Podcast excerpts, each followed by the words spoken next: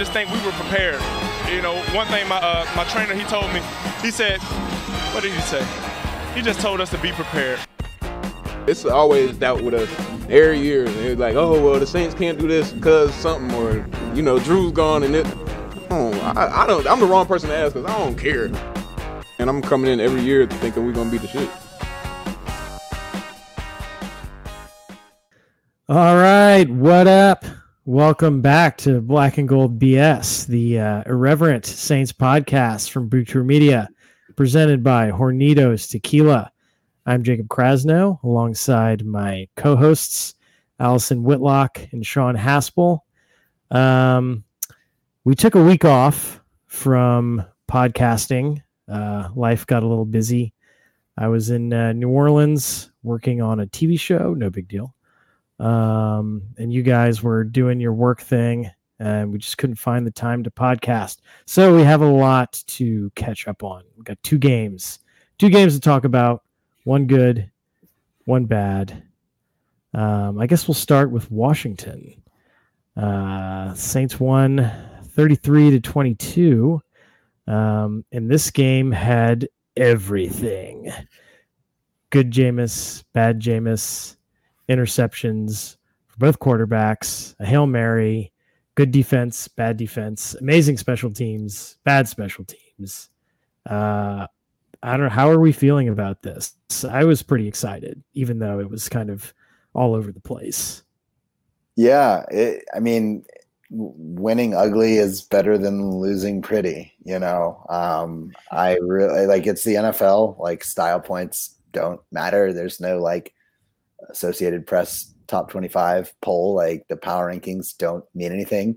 All that matters is that the Saints are three and two going into their bye week, despite like facing a ridiculous set of adverse circumstances between Ida, injuries, suspensions, and like probably some other insane maladies that I'm forgetting to mention. So, um, and should have been four and one and should have been four and one, which we'll discuss we'll later. Get to that. But we'll get to that. Way, a travesty.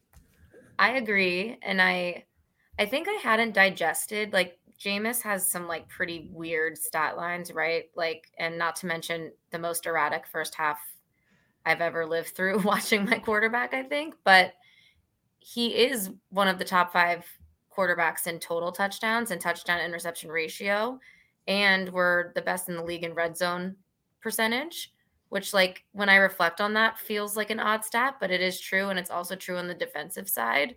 So like that being said, from an efficiency perspective, without your top two wide receivers and just being overall beat up on on both sides of the ball, should feel really good going into the back half of the season with those injuries sort of hopefully tapering off. Um, regardless of to your point, like how ugly or not perfect any of our games were outside of week one. Yeah, this is still like a super half baked product we're seeing on the field. Like, I just have no idea what to make of Jameis Winston in the offense. He has no weapons, he has no help except for Alvin Kamara, who looked absolutely yeah. superhuman on Sunday. But yeah, Jameis is on pace to throw for about 3,000 yards and 41 touchdowns through a 17 game season, which is like one of those stats that's like destined to be in the bizarre, like weirdest stats of all time, yeah. like Sports Center Instagram posts. Like it's just 41 touchdowns is something that will get you named to the all pro team, but 3,000 yards in like today's game is that's really really low. That's less than 200 yards a game. and he's averaging 178 yards a game right now, which I don't think is what's going to end up being the final stat, but it's just uh He's also averaging it, that with like multiple over 50 yard throws. so like Yeah. Right. It, factor that in. Yeah, he he was he was 15 of 30 in this game, a clean 50% completion percentage with four touchdowns. So that means like he missed like all of his throws basically besides like like a couple a couple bomb touchdowns. So um yeah, it's he's a mystery box. I mean, he's basically I saw it described on Twitter, um, Jameis Winston, that mean uh meaning uh, that he was a Rorschach test. Basically, like whatever you want to see in Jameis Winston, like that's what you're going to see. You're either going to see the same guy who is like a total wild card and like is untrustworthy of being a franchise caliber quarterback, or you could see a guy who has like an incredible arm and was drafted number one overall uh, when he was for a reason. And uh, the truth, I mean, is it's a cop out to say, but I think it's somewhere in between, you know, and it's like incomplete to pass a grade on him. And I, I think I mentioned it on maybe our last pod or the, or the pod before, but uh, it's unfair to compare him to Drew Brees just in general because I mean Drew Brees is very like singular quarterback, like arguably like a top five quarterback in NFL history, and like to just compare him like A and B to Jameis is like unfair. But I do think there's some value in comparing Jameis this year to Drew Brees' first year in Sean Payton's system when he yeah. was also 27 years old back in 2006. And through five games, uh, Jameis Winston has 13 total touchdowns and four total turnovers, combining fumbles and interceptions. Uh, and at that same point in 2006, Drew Brees had only five touchdowns and also four turnovers. So it's, I mean, uh, like. And Drew Brees had wide receivers in yes. 2006. Yeah, let's forget. Let's think about all the weapons that Drew Brees had around him in 2006. I mean, we didn't know Marques Colston was going to be Marques Colston. Yeah, we didn't. But he was still a thousand yard receiver as a rookie. Joe Horn and Devery Henderson yeah. uh, were both still like very productive that year. Uh, all three of them would be better than any wide receiver on the Saints currently. And then you had uh, rookie Reggie Bush, who like uh, rushing and receiving was like well over a thousand yards combined, and like I think ten touchdowns or so. Like definitely, like I mean, he, we can do a whole pod about Reggie Bush and how he never lived up to like the Gale Sayers uh, expectations we put on him, but um, I mean, he still was a super valuable and dangerous weapon who like it w- probably isn't as good as Alvin Kamara is today um, but uh, still was very valuable. And then Deuce McAllister was still like yeah. a bona fide starting caliber NFL running back, thousand yard rusher in 2006. That was his last year of health, unfortunately. But so like those, like all those weapons around a 27 year old Drew Brees put up that uh, previously mentioned stat line through five games, and Jameis is like miles ahead of there. I mean, his completion percentage isn't great, but um, he's he's scoring touchdowns and not turning the ball over a ton, which I mean, if, as long as he keeps doing those two things, and we'd like to see him be a little more consistent, moving the ball, sustaining drives, um, not having so many three and outs. But uh, with this defense, as long as you're not making mistakes and you're giving us a bit of a lead, we're going to win a lot of games. I I don't want you to gloss over our tight end one-two tight end combo from 2006 of Billy Miller and Ernie Conwell. Wasn't was Ernie Con- Conwell the one who like ended up doing a scam or something and got No, no, no, no. That was Kevin Houser, the long snapper. okay. Got it. Sorry, Ernie Conwell, if you're listening for falsely. Do not blaspheme Ernie Conwell. Never forget, we went to the Palace Theater one night in 2006 on like a school night or something to go to a movie and we ran into Bill or uh, Ernie Conwell and Brian Young, the defensive tackle, and they talked to us for like five minutes and walked us into the theater. And they were like, "This isn't even our movie. We just like appreciate that you guys are like fans and that." Like, oh, I don't remember that at all, but I'm sure I will never the forget only that person that has ever approached Ernie Conwell. yeah, yeah, we we walked up to Ernie Conwell today oh, for sure. That's awesome. Oh man. But yeah, I mean Jameis, he's he's it, it's an incomplete grade, you know. Um, but hopefully we'll be getting back some of these uh, offensive linemen and uh, receiving weapons soon. Um, also, I guess we should we should mention in the Washington game. Uh, I guess we alluded to some injuries that occurred. Fortunately, Taysom Hill took a nasty concussion shot to the head, and uh, Deonte Harris had like a mystery hamstring injury. So hopefully they can be both back after the bye. That's also like weird. Like those are the two of the guys that we also didn't have, along with essentially with Michael Thomas during the Bucks playoff game. Um, we saw how hurt our offense was last year for that. So it was just like weird that they both got hurt in the same game. Deonte so, Harris is our, I think, as aside from Alvin Kamara, is our best offensive player. Like he's our leading receiver in terms of yards. Yeah. I think he only has two fewer receptions than Kamara has. Like he yeah. he is the wide receiver one, if you want to say we have one right now. It's not Callaway. Yeah. I mean that that is a little tough to say. Just with Deonte, he's he's so limited. We really only send him on like those deep routes, which is like super valuable to our offense, um, opening up the field for everybody else. But also the fact that Jameis can hit those routes now um, and he's scored with Deonte on a couple bomb touchdowns. Um, I hope that I hope Deonte is healthy and, and can continue in that role at the very least going forward, and especially once we get Michael Thomas back, that can uh, remove some safety help from over the top from him. But um, can I go on like a small rant about like Taysom Hill's injury real quick? Just like a small rant. Why would you ask permission? Just do it. It's just podcast etiquette, I suppose. So uh, if you guys recall, like Taysom, uh, Jameis like slightly overthrew the ball and like Taysom like got a hand on it maybe, but like couldn't ring it in. And then William Jackson, uh, the cornerback for the uh, Washington football team, like basically like launched like textbook like dirty hit, launched with the crown of his helmet, like helmet to helmet, like immediately knocked Taysom out. Taysom out had to be carted off. Um, and Taysom was out the rest of the game with like a pretty like obvious concussion. 15 yard penalty, and like we just got to continue on our drive. But like William Jackson's like still in the game. If that was college football, he would have been like immediately yeah. ejected for like the, the dreaded targeting rule. And right. I there are like a lot of things wrong with how college football implements uh, the, the targeting rule. But in the specific instance where a defensive player knows that they can knock out like in the NFL, like theoretically, William Jackson knows that he could intentionally knock out the like theoretical best player on the opposing team.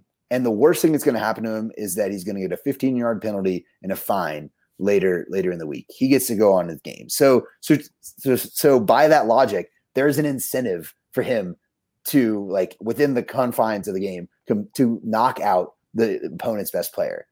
Like at the very least, if you like knock out a guy in the process of committing in a personal foul, like you should be ejected from the game. Like not suspended or whatever, but like if the guy you do a, a like egregious foul on can't play in the game, you also should not be able to play in the game. Like, does that like make sense? Like, do you guys get what I'm saying? Yeah, yeah it yeah. does make sense. Like, there's there's like two types of of hits that have sort of like come under the umbrella of the targeting rule in college football. And like one of them is what the rule is designed to prevent, which is the type of thing that happened to Taysom Hill, where there's a defensive player that's headhunting and yeah. is like like actually putting the other player in in like serious danger. Yeah. And then there are like the accidental targeting calls right. where like it's just an open field play and both players happen to lower their head and the crowns of the helmet collide and like those calls i think there needs to be like some leeway in terms of how you adjudicate like what is targeting and what isn't. But like what what was his name? William jackson? I don't even know. He's a nobody. Mm. their defense sucks. Um yeah you're absolutely right. Like he sh- if you do that like you should not be able to play in the game. Like that is what the rule is intended to remove from the game. But like it there really hasn't been any like real deterrence from players doing that. Right. It happens anyway. Like right. Like at the very least, there should be I, I guess isn't isn't there a rule in the NFL where if you have like two personal fouls, yes. you get ejected? Yes. So if he had done it again, like and it at least became like he was either being intentionally or unintentionally reckless, like he would have been ejected. Okay, so so there is like some bit of control there, um, but but even that's I, a stupid rule. Like yeah. in real life, you know, you don't get to murder somebody once and then get right. to murder somebody a second time before you like get arrested. Like right. Yeah. I don't know why there would there shouldn't be like a limit. Yeah. Like if you do something that egregious, you're gone. Yeah. It's it's just something that just doesn't sit right with me about the idea that like you can knock a player out of your opponent out of the game and like like be inherently be at a strategic advantage and like just keep you get to like the guy who did it just gets to keep on playing. Like it's not like it's a knee injury or something like that, like or someone gets caught up in the wash or something like that. But um I don't know. It's rant over. Um I don't I hope the competition committee is listening to this.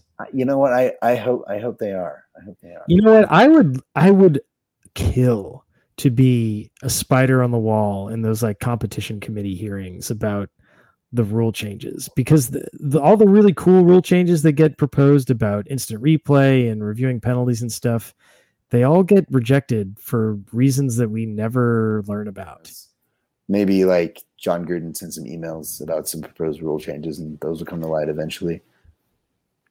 I will say one thing about the jon gruden emails Yeah, you know obviously we don't condone the language he used and he's very did a very stupid thing and then he was very very stupid to get caught saying Basically- a lot of stupid emails. things. he basically like checked off all of the whole bingo card of like bad Yeah. shit that you can you can he's, an, believe and he's an equal opportunity offender um however i do support slandering roger goodell in all forms so That's So fair. I agree. We all hate Roger Goodell, but the ESPN coverage of this firing was so fucking hilarious because, like, in the order of operations in terms of slander on the bingo card, the first one listed was Goodell. Like, it was like he slandered everyone Goodell, women, gays. like, it's like, no, he's not in a group of minorities. Orphans. like what? And like every time it's like, yeah, he really ran the gamut here, like Goodell. It's like nobody cares that he slandered Goodell. I thought that was fucking hilarious. Yeah. It's all the I would- stuff. But that's I would- probably why I- he got fired. upwards of nine i, I think goodell's probably the one who leaked the emails because he's Definitely. about it like I heard that the Raiders knew about all the rest of it, and then they didn't fire him. So they're like, "Hey, we'll make it really, really hard for you to not fire him." And then they leaked everything else. Goodell reminds me of uh, the like the uh, EPA official from Ghostbusters, who like wants to shut down the containment unit, and like he he ends up like causing the end of the world because he's this like stupid pencil pusher who like doesn't understand the context of the situation. He's like like an I- archetypical like bureaucrat bad guy in movies, and like he even looks like Roger Goodell. I hope one of our 15 listeners got that reference. Well, if you've seen Ghostbusters, you know what I'm talking about. that's true. That's true. Roger Goodell, you suck. You deserved it. Okay. Um, what else happened in the Washington game? Uh, Adam Trautman made an appearance. He's been a huge disappointment. He had a couple good catches. Yeah. Um, player of the Man, game, though. Gillikin, yeah, your boy. I don't even. Bunny. What's his first name? I just know his last name is Gillikin. Blake. Blake Blake. Blake. Laake, I think it's pronounced. Game Hmm. ball. Yeah. Amazing. I, I think Sid- took, took my thunder and gave him a game ball before I could give him my honor. Yeah. I, I I don't know if you were going to mention this in your in your in your game ball section, Allison. So sorry to continue to steal your thunder, but I think I believe that he was the first punter in at least twenty years to have three punts inside the five yard line, Yep. which is like amazing. Is like And literally he one of the, averaged over 50 yards a punt. Yeah. Also, just ridiculous. But apparently, that is not good enough to win NFC Special Teams Player of the Week, uh, which went to like some unknown Eagles linebacker who like blocked the punt and had five tackles. Mazel tov guy. Um, and uh, in a quickly deleted tweet, uh, Blake Gillikin responded to that news with a sarcastic LOL. So, um, Is he afraid Goodell is going to leak emails that Blake Gillikin sent to the Washington football team? Yeah. oh, well, yeah. Well, here's hoping that we have a motivated punter who continues to punt the shit out of the ball And um, all jokes aside, like Get our kicker back. yes, oh my god, It's last week was so insane. Just general NFL weekend with kicking. But I'm just ready to have a competent kicker in our life again. Uh, like Aldrick Rosas missed a lot of kicks in a couple weeks, and then we brought in Cody, double doink, Double doink.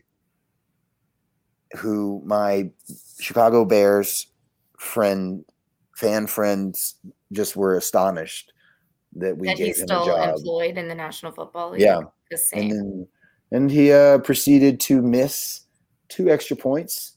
Didn't we didn't even uh, kick try any field goals against Washington, um, No. he- but he missed two extra points, which uh, actually like thankfully the Saints ended up winning by double digits, but uh, making one or two of those extra points would have made it um, a three possession game uh, instead of a two possession game, uh, and would have like slightly decreased the stress towards the end of the game. So thank you, Cody Parkey. But he got hurt. He like hurt his groin, so he's not our kicker anymore. And we signed like the backup for um, some team, and I don't even know. Uh, hopefully, Wil Lutz is able to make it back um, with the help of the bye week this week, and then in Seattle, which is not an easy place to kick, um, but the carousel of of kickers continues. My aunt called me wondering why we uh, hadn't signed Cole Tracy from LSU. Is that guy Oh. even? It, I thought he was still in college, but maybe I'm wrong. Uh, honestly, with the luck that LSU is having right now, Jacob, he probably got hit by a bus.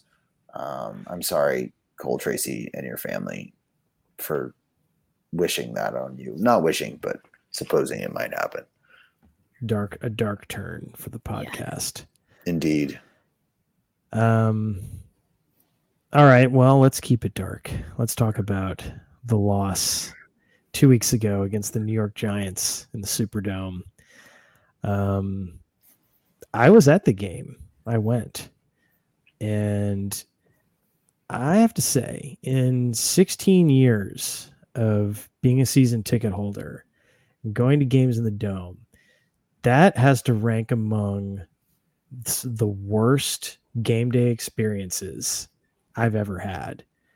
And I'm not just talking about like the product on the field. The game, I mean, I had to leave early. Um, so I missed the Saquon Barkley touchdown and the overtime collapse. So I was spared from like the worst on field happenings. But man, there all this there was all this hoopla about how the dome has been renovated. And i feel like the concourses got even more narrow than they have been before. Like there were literally like places on the first level the 100 level where you could not pass. There were so many people in the concourse at all times um Is that like I a distancing thing? no i think that like all pushed together. I think there were just issues with the concession stands and not having enough food. I went to go get enough staff. Yeah, I, so I it took me forever to find a pizza stand and I'm two people behind the counter in line and the lady working the pizza stand is telling everybody that they don't have enough supplies, so they may run out of pizza before they get to us. And a drunk guy starts yelling that like he's been waiting forever for his entire pepperoni pizza that he ordered and then uh, he flashed a gang sign and one of the workers jumped out from behind the pizza window and like tried to beat his ass uh, so i got the hell out of dodge um, before something serious went down and if any of our friends who work for the saints because we do have a few that still work there if you're listening i won't name you but uh, you know it's a pizza stand by section 154 um, yeah, it was terrible. It's just bad vibes in the dome all around. You spent all this money and uh the game day experience sucked. Like, what the fuck, guys? Get your shit together. It was not fun. Yeah, I I unfortunately was not able to attend that game. Um, that was the day of my sister's wedding, and I could not talk my dear mother uh, out of out of letting me go to the the dome in my tux um, for at least a bit of it. But uh, um, yeah, I saw like all those videos of like the claw, the new like um, egress and exit points of the dome that were just like clogged up, especially from people coming down from the uh, upper level. And uh, some people like were trapped, basically trapped in the dome for like an hour, I think it was. So uh, hopefully they figure that out um, before the Saints come back uh, in a couple weeks and they figure something out. So um, those ramps that were in the dome for so many years, they uh, might not have been the most aesthetically pleasing. The ramps are gone. The ramps are gone. Um, that Wow, was I'm like not sure I of the big digested things. that. That's such a childhood memory. Yeah. For like the dome and the state or someone like issued this press release saying that uh, like after the they had some difficulties uh, after the Giants game, fans leaving, that I guess stairs are apparently faster, like allow for faster exit than ramps, which like I don't think I don't think that's so. true, but I don't know. It's, Yeah, that's not it's- true. It, yeah, so it's kind of a mess, but um, that whole game was a mess, and uh, definitely a good metaphor for everything that happened that day. Yeah, like I just, nobody asked for these like stupid on-field suites. Maybe I'm just bitter because that was my old section that got destroyed and replaced by the on-field suites. But like most football fans are like, you know, we're all like five foot six, five foot nine. like we definitely don't want to be on the field with guys that are like six two, six three, like blocking our view. Like it's literally the worst vantage point in football is to be on the field with them. Yeah. So to play devil's advocate, um, coming from someone who like works in the sports industry, the, advent of these like on-field suites is just like another check mark in the trend of sports teams um, really putting a uh, emphasis and on premium uh, seating experiences because uh, like show rates across sports, uh, meaning the number of people, I mean, regardless of how many tickets they sell, the number of people that actually show up are uh, are not trending in a great direction. People are opting to stay home, and this isn't just a COVID thing. This has been happening for a few years now. Um, televisions are better than ever, and it's a lot easier to watch an awesome game experience from the comfort of your couch, especially with concession prices going up. So um, it's harder to convince like average fans to fill these seats, and so sports teams have done the simple calculus that um, we'd rather if we can eliminate like turn a section of like a thousand cheaper seats to like a couple hundred super premium club seats it's a lot easier to like make that money that way. So um it's just something that as fans we're gonna have to have to deal with and uh um, maybe the trends will swing the opposite way but uh yeah look look for stuff like that to be more common uh, around the sports world Ugh, it's gross. Hate to hear that. Yeah, let's let's make games more accessible to average people by making them more expensive with like bad sight lines. that's not the Or thing yeah, They're- you're shaking your head not- like that's not even what they want to do. No, they're not going for the average person. That's the thing. They're going for the the premium business, uh, business to business uh, people who like really just like come to these games to like measure their dicks and um, like network with folks. And it's uh, it's yeah, it's it's not fun, but um, for like people that like really care about like watching the game and like having like a classic game day experience. Uh, it's just becoming more and more corporate, unfortunately. So See, I really do hate to hear that. And I can tell you firsthand from sitting in the section that got turned into the suites, like, like it was never empty. Like we were not the problem. Like, don't take our seats away. And I'm sure that there are people who sat in my section who did not get relocated because there just aren't seats for them and they don't want to pay, you know, three, four times the amount of money for the new seats. Right. Uh, I just don't think that New Orleans is like not the place where that needs to happen. Like we don't have that problem. Yeah, I I agree. Like it seems like they like created a solution for a problem that didn't necessarily exist. So well, it's probably copying a blueprint that other cities have done mm-hmm. successfully. Like I'm sure that's a great plan in New York, where it is literally the worst experience of all time, as you know, Sean, to get to MetLife. So like when I get there, I better have a fucking sick setup. Yeah, for sure. Otherwise, like why would you sit for three hours of transit each way? Yeah. So like do something you do at home.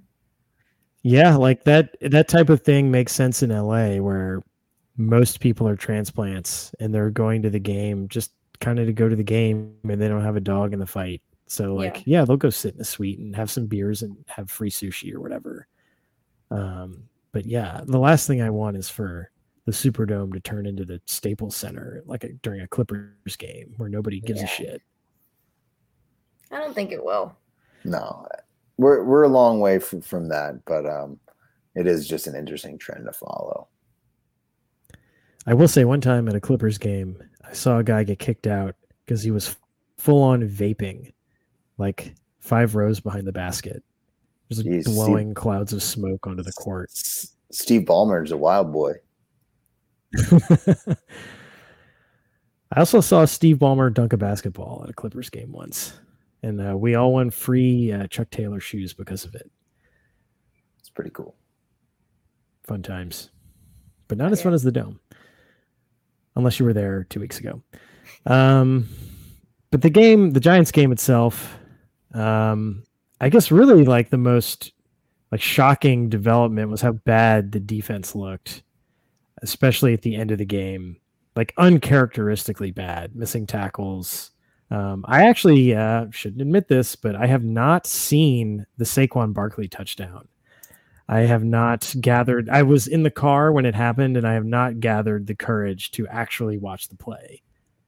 Yeah, I really haven't like seen it in full either. Just like read about some breakdowns of it. To be honest, um, it it seems like uh, from I think it was Nick Underhill's breakdown that um, Marshon Lattimore kind of got caught looking in the backfield and allowed Saquon to go right behind him.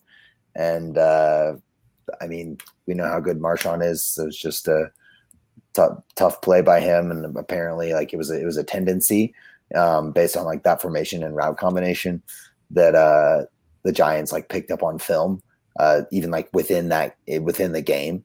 Uh, so like you got to tip your cap to them for uh, recognizing that, and Daniel Jones for hitting that bomb. Like, and he hit a couple other deep passes in that game. That was the other thing. Like, honestly, like uh, Daniel Jones. I mean, he played well against us uh, in that game, but it it, it kind of was like we were describing Jameis's performance against Washington, where like the majority of the offense came on like three or four just like bomb passes, and the rest of his day was like super pedestrian. So, um, like had, yeah, I mean, yeah. he also was playing without his top two receivers. Yeah, which is crazy. And in every other game of the year that I've had to sit through, Saquon looked like trash. So it was just like this crazy anomaly on all fronts where like he had a breakthrough game. I do feel bad for him. He got hurt last week. And yeah, he got he got his bell rung. Um, yeah. Speaking of Taysom Hill, um, but uh, no, I mean, well, yeah, yeah, the the Daniel Jones concussion last week was wild. Like when he like got up and then he like literally like tripped over his own two feet. That was ugly. Like, shit. But For Saquon sure. got really hurt on like a random ass play. Yeah, he got like bumped into like after a play and like rolled his yeah. ankle.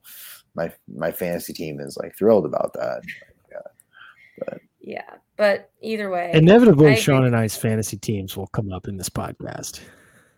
Yeah, I, will try not to bring it up too much because I, I one of my pet peeves is like people talking about their fantasy team, especially like in a league that you're not even in, because it's just like, bro, I don't care. So I'll try to stay away from You it. see, I'm the opposite unless, way. unless I'd be a hypocrite. I I'm I'm hopelessly addicted to fantasy football and I love I love hearing stories about like other people's like crazy fantasy game where they like lost by half a point cuz somebody like took a knee on the final play or some crazy shit like that. That happened to one of my that. Coworkers. it's hilarious. Uh, he uh, was up by like 0.4, and Josh Allen in against in the Chiefs game took three knees to end the game, and like lost his rushing total, and he lost by 0.2 or 0.02 or whatever it was. So like, imagine losing like that. That's like insane. I would, I would, I would delete. of pain. I would, I would like delete my like fantasy team and like go move to a cabin in the woods if that happened to me.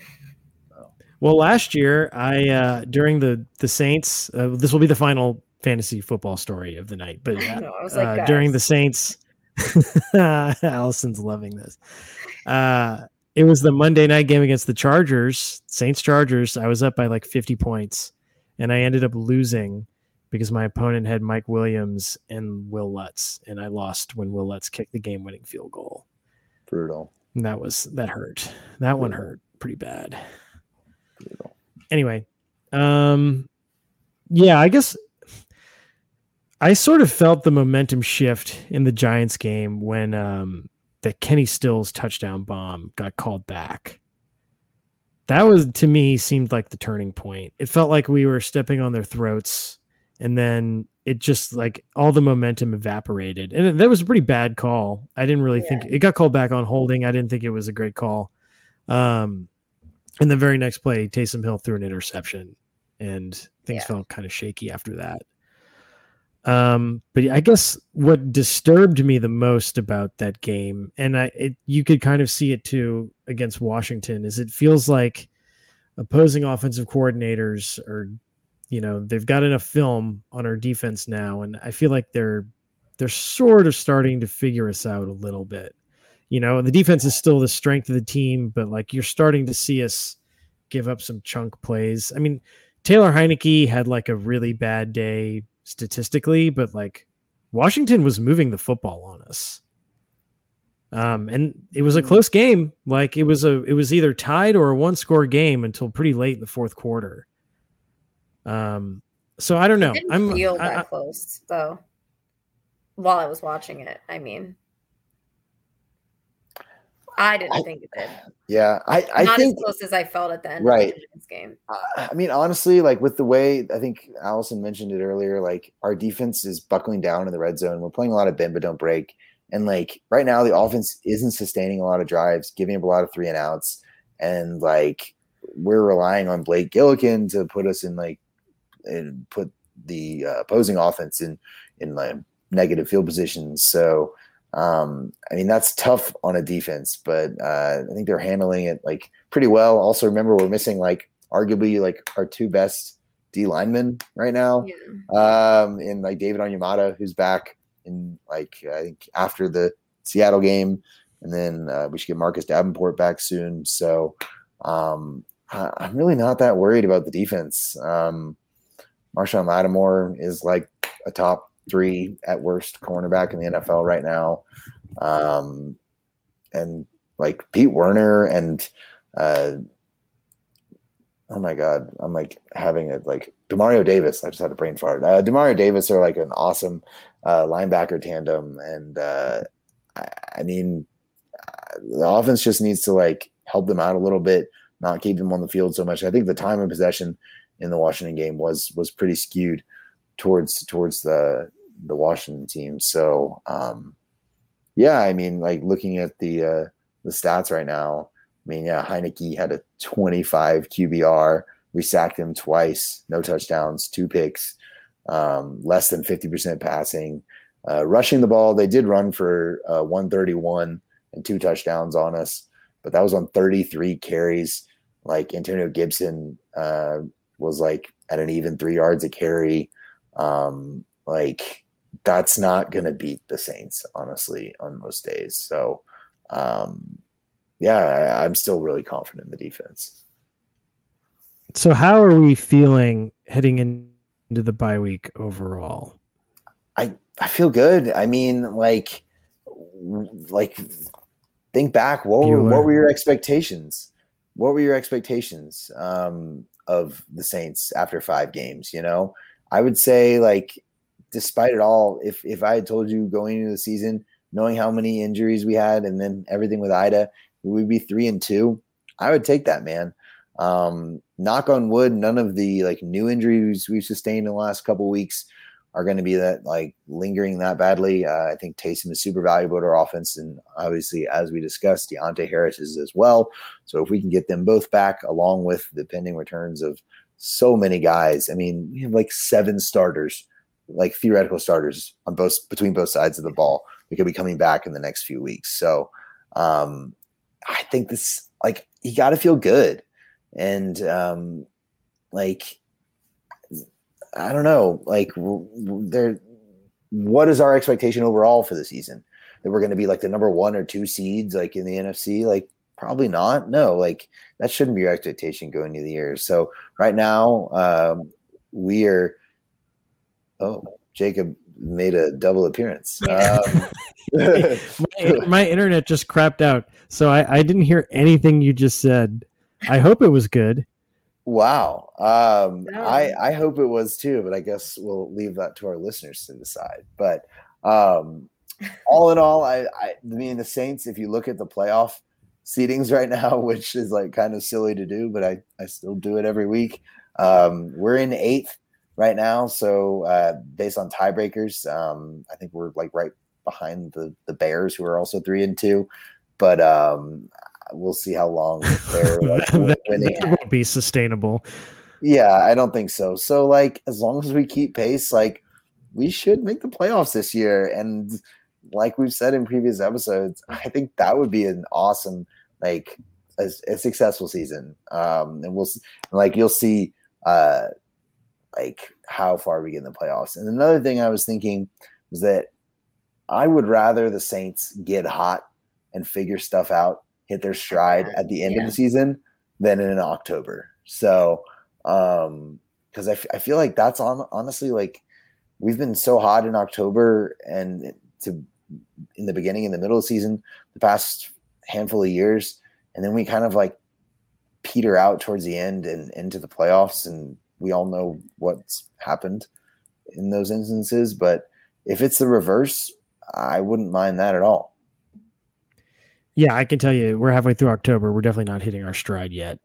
No. Like, there's no way that Michael Thomas, like, let's say Michael Thomas comes back against Seattle. Like, there's no way there's going to be like an instant connection. I mean, I would love that for my yeah. fantasy team, but it, yeah, like, it's not going to be like the good old slant boy days where he comes back and our offense is just like instantly 10 yards of play, super efficient it's right. just not going to happen. Or maybe it is. Maybe I'm wrong. But like, I feel like I mean, who knows how Mike, Michael Thomas will look with Jameis, will look with himself, just be, like being assume, presumably rusty, um, and we'll see how healthy he he really is. But like, you have to think that he, he's still going to have his elite hands, elite catching ability, elite route running. Um, and so, and that's honestly something that this team's been missing so far. We've how many times have we had guys like run routes short? Or um, I mean, and Jameis is not the most accurate guy. So having a guy who catch anything in that catch radius of his is going to be super valuable with this offense. And honestly, just like a guy who can move the chains. Because like we said, uh, this offense hasn't been great at sustaining sustaining drives and, and, and is having too many quick punts. So um, and just like a leader in the offense. Right. Right. A guy, a guy who, despite all of his eccentricities, is a like major alpha dog who um like just like commands and demands respect. So um yeah, it, I'm I'm really excited to see Mike's return and um I, we'll see where the offense goes when he gets back. Yeah, even just his, I feel like even just Tre'Quan Smith's presence would like open things up for us a little bit. Like the mm-hmm. guys we have out there now, I think would all be great is like the third and fourth option. Definitely. You know, like if if defenses have to account for Michael Thomas and Tre'Quan Smith, I mean, we know Tre'Quan's capable of making plays. Like he's done it in spurts. Like even just them being out there could open things up, like for a Callaway or a Deonte Harris or hmm Chris Hogan or whoever we tried out there from the practice squad, Kenny Stills.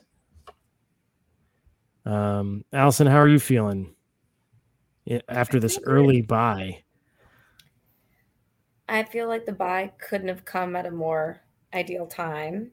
For sure. I think that the next five games are extremely winnable. Um, obviously, like I'm just looking at like Thanksgiving against the Bills is like obviously like a really challenging game, and like then we play Dallas, or I forget if that's the opposite order or whatever. But like Seahawks winnable, no Russ. I feel good about that.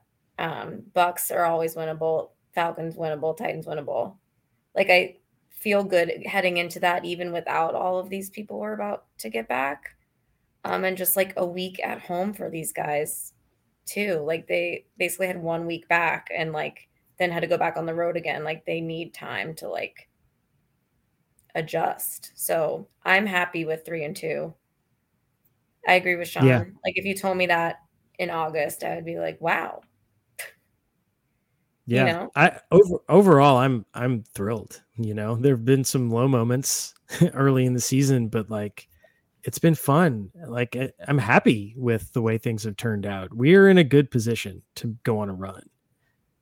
I also have to admit, like, even with like healthy Saints with Drew, we had some head scratching losses. So like it's not entirely weird to be like like when I look back on the Carolina loss, like that is a full head scratcher. Like we just didn't show up. And usually that happens later in the season, but it's not like a completely WTF thing that we would have had that.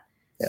Um, so I'm happy considering all of the variables that we had heading in, despite even pre Ida, just like not knowing what the Yeah. fuck we were gonna get. Yeah, think about like those like random Rams games from like when we were.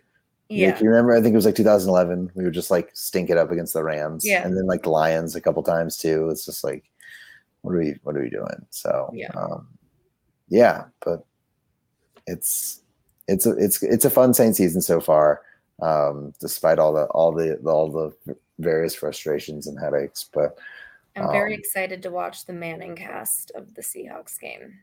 oh my god, that'll be fun. Yeah, They've been sure. off. I've been really sad, and I'm really excited to hear them talk about us. You see, I I agree with our. I I was about to call them our friends, but the uh, Saints Happy Hour podcast that doesn't know we exist. I I think like it to was think them. of them said- as our friends, I think they would be our friends if if we knew them. fellow travelers. yeah. I'm just gonna walk into Campus Connections one day and make like weird Saints Happy Hour related comments around Dave Cariello.